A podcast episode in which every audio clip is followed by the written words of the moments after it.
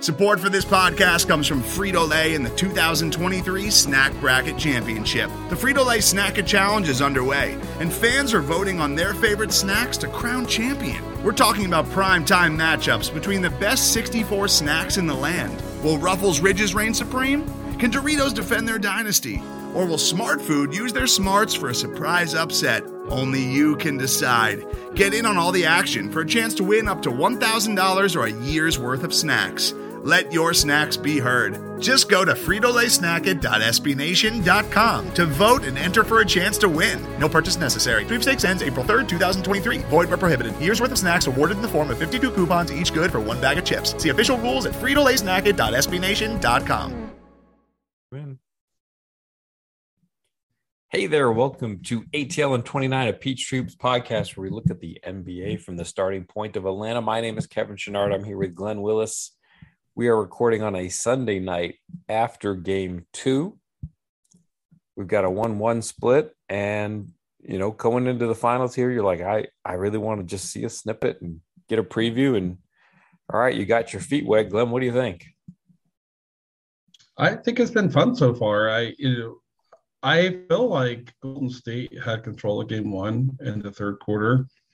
And I, I don't want to be dismissive of good work Boston did, but a lot of their come from behind winning game one was fourth quarter shot making that was way above any team's baseline. So a lot of shots went in.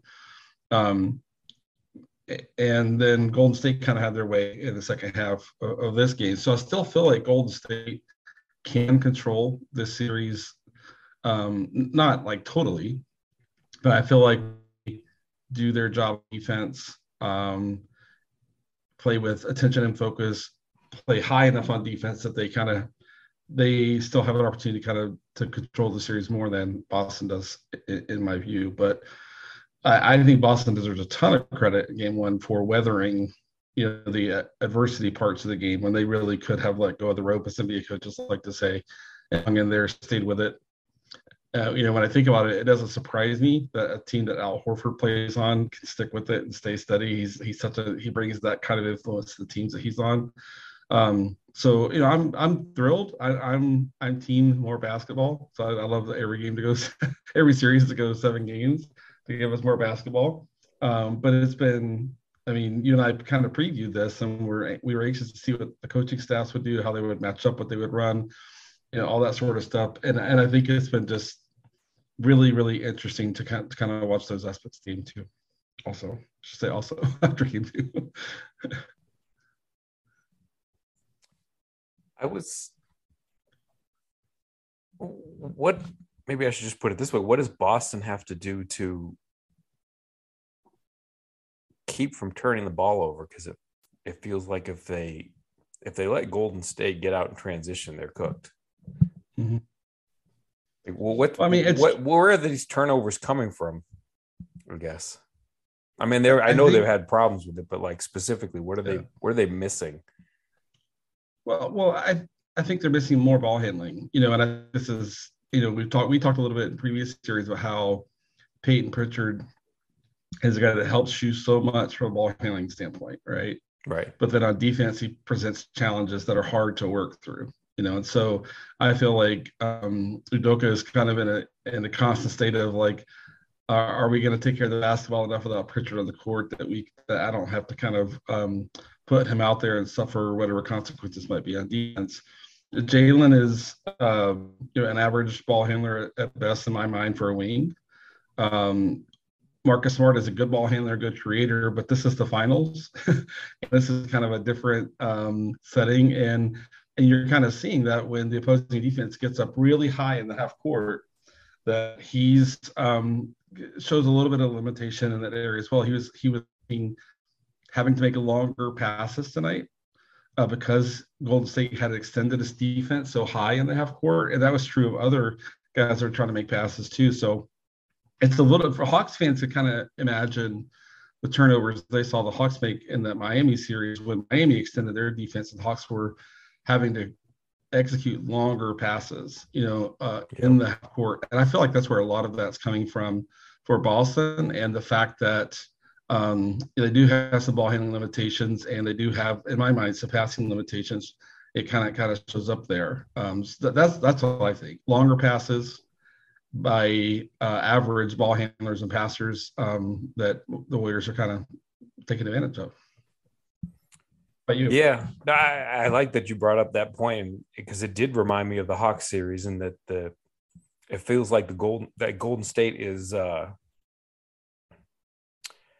you know, stunting in the lane, taking away driving angles, and giving up some stuff behind at the rim, but they're not really giving it up either. Like Boston is not making them pay at the rim for their presence out, you know, near the free throw line when they when they're digging, when they're when they're taking away driving lanes and you know Robert Williams doesn't look quite right, so you you lose that lob threat. Al Horford, I thought had a really subpar game by his standards, and he's you know he's just not making them pay at the basket either. And I don't know. They, Boston's going to have to look for solutions uh, to to exactly what you've said about Golden State bringing their defense up higher. Yeah, and uh, and to your point there, I mean, it's kind of like neither team has much in the way of generating pressure on the rim in this series in their current form. I should say, you know, like a healthy Robert Williams probably makes a pretty big difference, you know, for for the Celtics, and that he can kind of get behind the defense and mm-hmm. and maybe create a, a, better passing target, um, you know, with a better shooting outcome, shot outcome for the team. But that's just that's just not there. Grant Williams is not a vertical player. Al Horford at, at this age 36 now is uh, he's never been a super vertical player, but that, that's not going to come from him either. And on the other side, I mean, the Warriors keep blowing layup after layup after layup, you know. True. So it's kind of right. funny to see a finals where both teams are struggling to really kind of generate pressure on the rim. And it's fascinating because they're both having to generate their offense from really kind of above the three point break um, and try to kind of get into the heart of the defense. But both teams are extending their defense way high. I do think the Warriors have for years run more stuff, more cut, cutting to the rim, cutting along the baseline, and so they have a little bit more organic kind of me- mechanisms to use to kind of generate that. Even if, but if they keep missing the layups, it doesn't matter, I suppose. Um, but but yeah, I mean, I, for me, like one of the big kind of fork in the road uh, aspects to the series right now, as I as I look at Game Three and beyond, is more more do we do, does Pritchard get into the rotation or not? You know, and and if he if he does, how does Udoka find the minutes that are sa- a little safer for him on defense? You know, because mm-hmm. um, I, I, think it would make a big difference um, to keeping Gold State out of transition. Yeah, and, and, you mentioned both teams bringing their defenses up higher, and, and Pritchard needing more minutes. Like I would rejigger the deck to get Theis out. Like they're not extending their defense up when he's out there, and it's hurting them a lot. Like I, I just can't understand. I mean, I guess again, it, it probably uh, goes back to Robert Williams being hurt, but he's just giving them nothing. Like I, you know, if, if I have to pick between uh, Pritchard's defense and and you know what Theis is adding on defense, you know, with what he's bringing to offense. Like I just, I think I would I would definitely lean toward playing Pritchard more. I just you're going to have to play a lot smaller, but this may be the series to do that. Like having having a traditional big isn't uh, a great boon against the Warriors, I, in my opinion. Like I, I agree, and that's where the even if you have to like you know change something with with Robert Williams, like instead of playing Williams and Horford as much together, split them. Like I, you know, do something.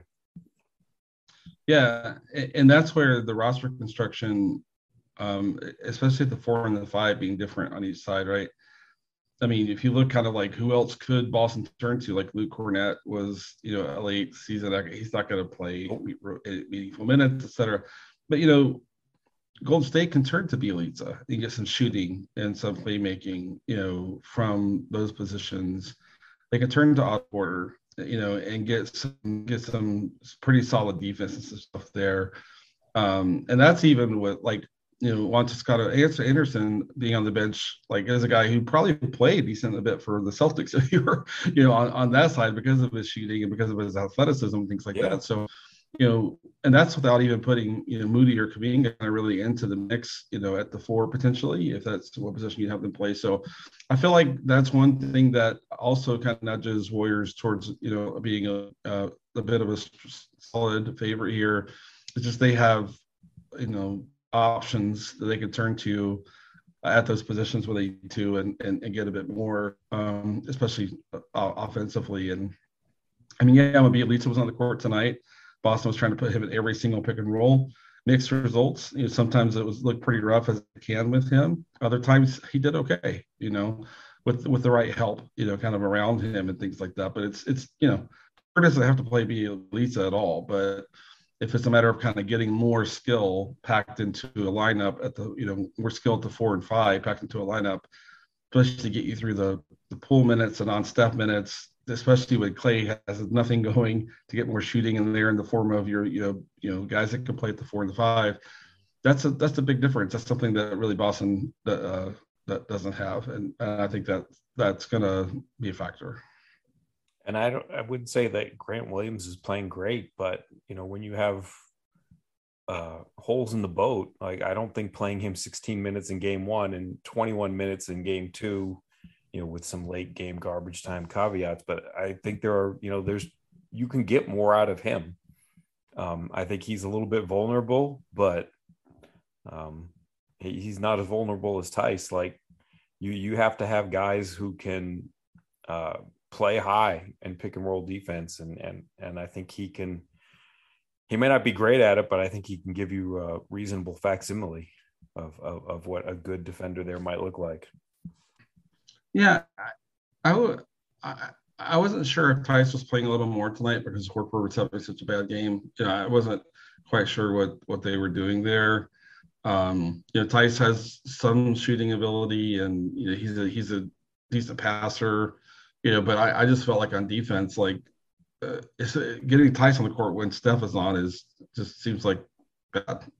yeah, like you know, to me. I mean, I, I don't want to just crap on Daniel Theis, Like he's a really good NBA player who's mm-hmm. just not here for the NBA finals. Like Steph Curry is a cheat code and the most transformational offensive player maybe in NBA history. And Daniel Theis is a bad matchup for that particular player. So, you know, there are a lot of situations where where Theis could help. He does not help here. Yeah, it happens this late in the postseason, right? I mean, think back to the title that, the Cavs won, and like Kevin Love couldn't play for long, long stretches. And he was, you know, most people would say the Cavs, you know, I guess third best player, you know, on, on that roster, right? Um, and you know, but and he he got caught out there if it's a possession one time and like kind of challenged Steph at the end of that the, the, game that decided the series. So, but I mean, I, I share that example to, to kind of the really good players get caught into uh, situations like this where they're just not that that viable, and, and that's just that's just how it goes. If, if, that could happen to Kevin Love, you know, the, the five years ago or whatever number years ago it was, then it, that could happen to certainly a guy like Daniel Theis right now. Uh, what what do you think of Golden State's offense uh, in, in, games one and two?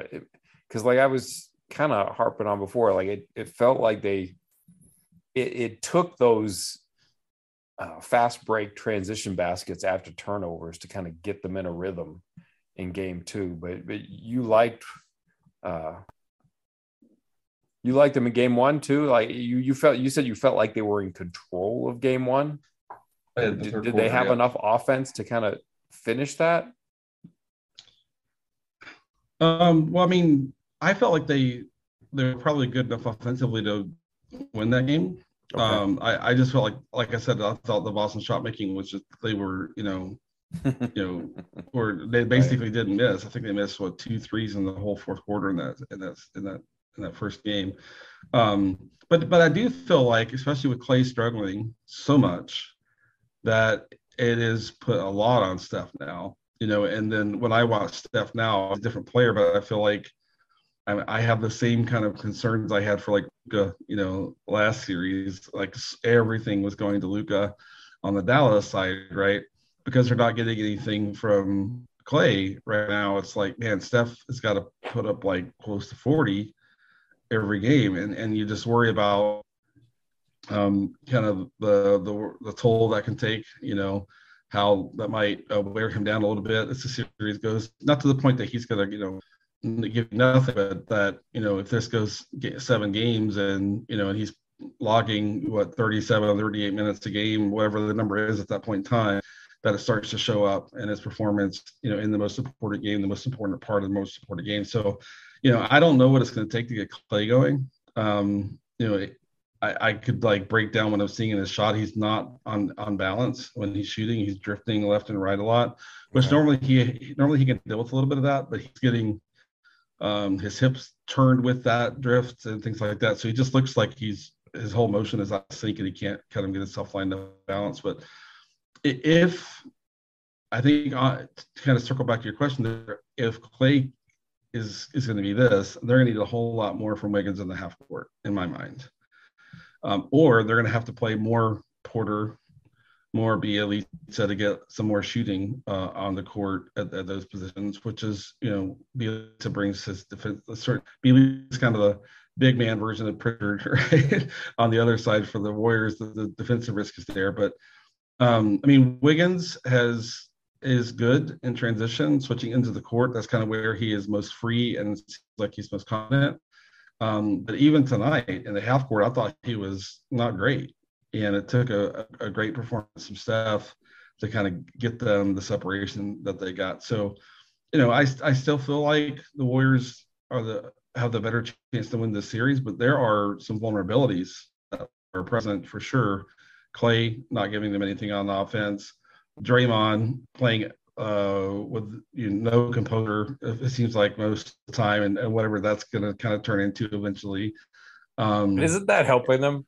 Uh, I feel like he thrives in the chaos. I felt like he got into Boston a little bit. I don't, you know, I'm not sure. I thought that, uh, I mean, I thought that affected Boston's kind of rhythm on offense too. A lot of the stoppages and, you know, kind of the tripping back and forth, the distraction. Um, so you know, in that sense, I think it does help Golden State in a way. Um, but I guess I guess you always feel like he's like always like right on the edge, you know. Uh, you know, but I, you know, I, I, I definitely don't think he's always helping his team. I think he's gonna loses his focus sometimes. I mean, as good as he is on defense, the time Golden State has screwed up their transition defense, sometimes it's been him. Um, you know, and I feel like that's him maybe getting a little bit too amped up and, and things like that. I mean, Draymond helps that team. There's no doubt about that. But in terms of some of his um, tendencies to uh, maybe lose a little focus or get too invested in some of the areas of the game that shouldn't matter as much, um, I still feel like some of that shifts more responsibility and workload um, to Steph. I mean, the biggest Draymond uh, kind of um, factor for me is, you know, eh, do, do, the Celtics eventually, or sorry, do the Warriors eventually move Draymond onto Tatum? You know, or do they stick with what they've been doing so far and not do that? Um, especially with the what what Tatum was able to do the first half tonight, game two. I was questioning like, okay, is this is this? I know they love Draymond on Jalen because Jalen has a as we discussed, a you know a vulnerable handle, and they feel like Draymond can kind of create turnovers and easy you know transition opportunities and such.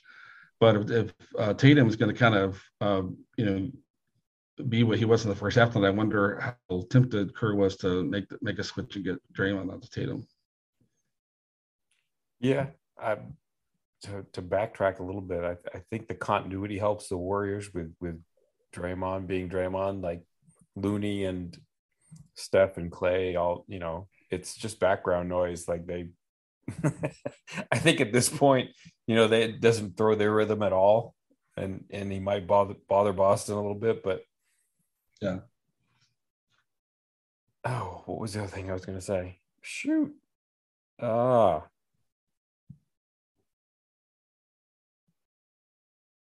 Oh, you mentioned Jayson Tatum, you know, in the first half, and he, you know, he really has it going. And you know, one thing I'm I'm wondering with that,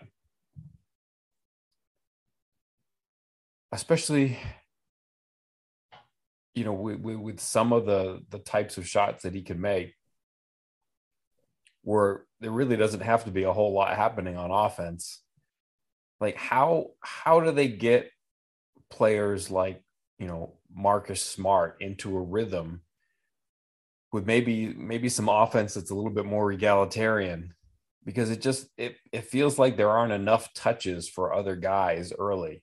Not necessarily even like shot attempts but just having a ball feeling a ball you know getting comfortable as the third best option on offense the fourth best best option on offense. It just didn't feel like boston had like a rhythm of continuity as an entire team on offense, even as Tatum was thriving?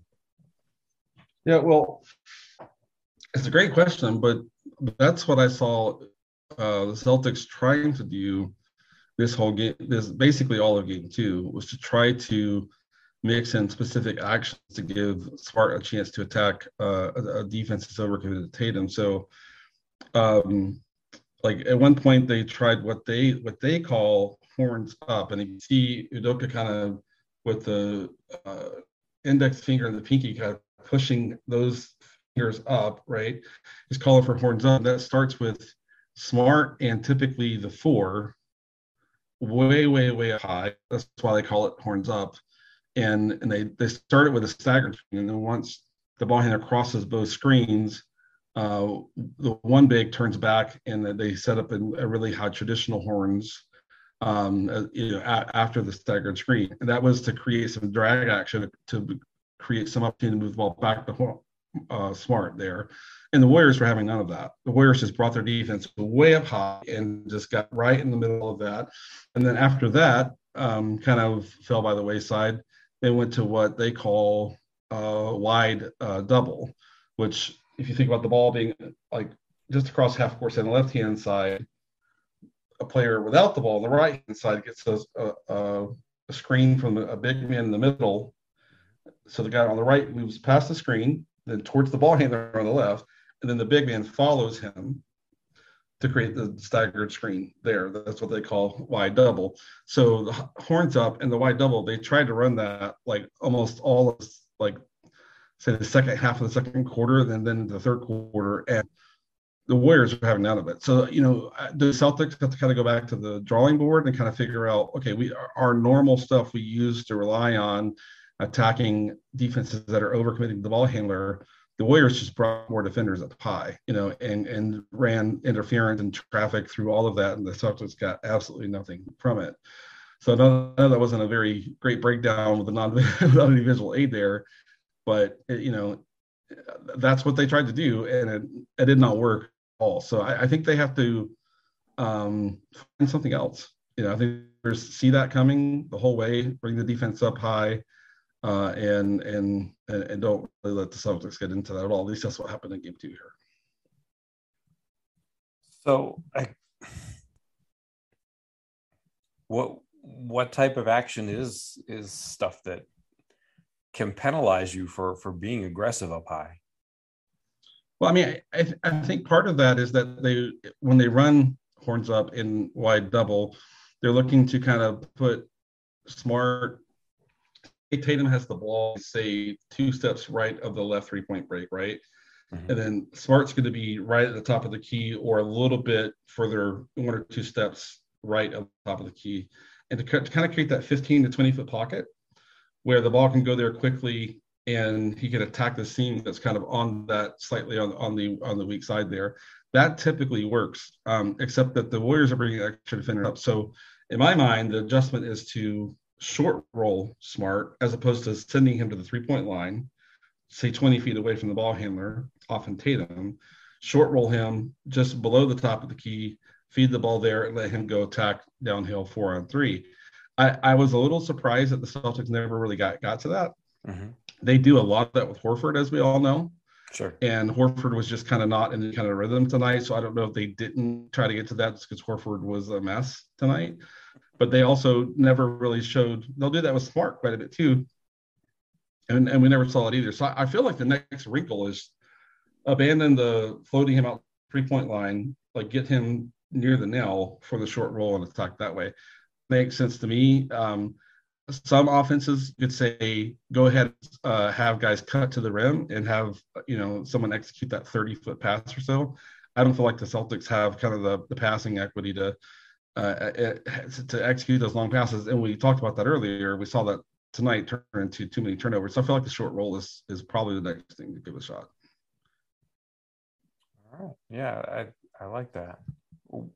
Are there other things that you want to talk about to stand out in your mind well, I mean, you know, for me, you know, I thought the Warriors' defensive effort in Game One was B minus. I thought it was, especially after the first quarter tonight, was a solid A. I don't know if they got quite the A plus.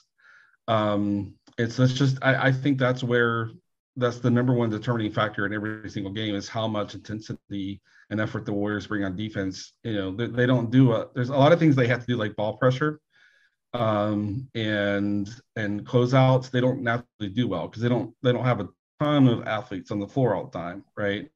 Um, so it takes real effort uh, to do that. Um, right. So I feel like that's that's the biggest thing. That's what I'm watching most of all.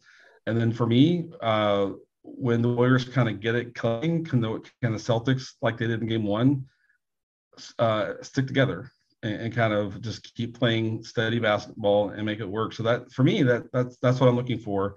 I talked about the adjustment for the Celtics getting to the short roll there. On the Warriors side, it really is is it's more about kind of getting Clay going and getting Wiggins settled down in the half court. Um, and then if if Boston has to play Pritchard, how do you attack him? If the Warriors have to play Elite, so how do you attack him? And so the rest of what I'm looking for kind of comes from those marginal rotation players that each could make or feel like they have to put out there at some point in time. So that kind of covers what I'm looking for going into game three. Um, how are you feeling about the series at this point? Well, you know, you mentioned that you know Boston had an over their head shooting performance in in game one, and then Boston, I think it was what 11 first half turnovers, where it felt like they could have they I wouldn't say like a stranglehold, but I feel like they could have been in control of this game at halftime if they'd been more uh, judicious with the ball. I still feel like if if you have a game without sort of either one of those things, even if Boston doesn't get crazy hot on the shooting and you know if they just manage to not be punting the ball around, I still like their chances on defense. I mean, Steph is Steph, but like you've said, Clay is struggling. Uh, you know, they're they brought Payton into the rotation because he's healthy. You know, they're so they're playing you know, Looney, Draymond, uh, Payton. I mean, there are enough, you know, guys on offense who aren't particularly scary, but you you just got to be attentive to when and where they screen, and you know whether or not you, you know, you you're trying to dance that dance between, you know, these guys aren't scary shooters, so you know you can. Uh, you know, be a little bit more ready as a help defender, but they're all very good screeners and you you know you've got to be aware of when you have to be up high because how good Steph is, and you know, so they, they if they if they get a little bit better at at that dance, I mean, Boston is just has so many defenders that I trust that you know I, I think in a game where they don't turn it over and don't let Golden State get into a, a super good rhythm offensively, I think they can grind out some games at home. Yeah, I, I agree. I think I I'm feeling. You know, I, I had Warriors in six. I think uh, I don't know if I said it, but I was uh, I was considering like should be Warriors in five. I really thought Boston was going to have trouble defending the Warriors. With Clay looking like he looks now, I think this this feels like one's seven games now to me. I think I think that's the likeliest outcome from a number of games it goes, and then the Warriors would benefit from being at home. Um, I would presume. So I still like the Warriors' chance to win it, but I think Boston is is um, getting a win in the first two games in, in San Francisco, San Francisco uh, where I happen to be right now, uh, was big. And I think they have some things to kind of take some confidence away. Um, they just have fewer op, like back into the rotation options, and, and they're going to have to mm-hmm. manage through that. Boston has a really good coaching staff, so I wouldn't put it past them kind of figuring out how to get some more Pritchard minutes safely, right? How to mm-hmm. how to get Williams and Horford kind of split up in a way that makes sense and, and get a little bit less Tyson there. So I, you know, I'm not going to be surprised if they figure that out. But hey, I'm team more basketball, so I'm hoping it goes seven games. Um, that's that looks like it's on a seven game trajectory now, which is a little different than what I expected before the series started, as we discussed. All right. Anything else you want to add? I don't think so. It's been fun. All right. Well, I appreciate uh, you jumping in late on a Sunday night, and uh, we'll have to do this again soon. Look forward to it. Awesome. Thanks, Kevin.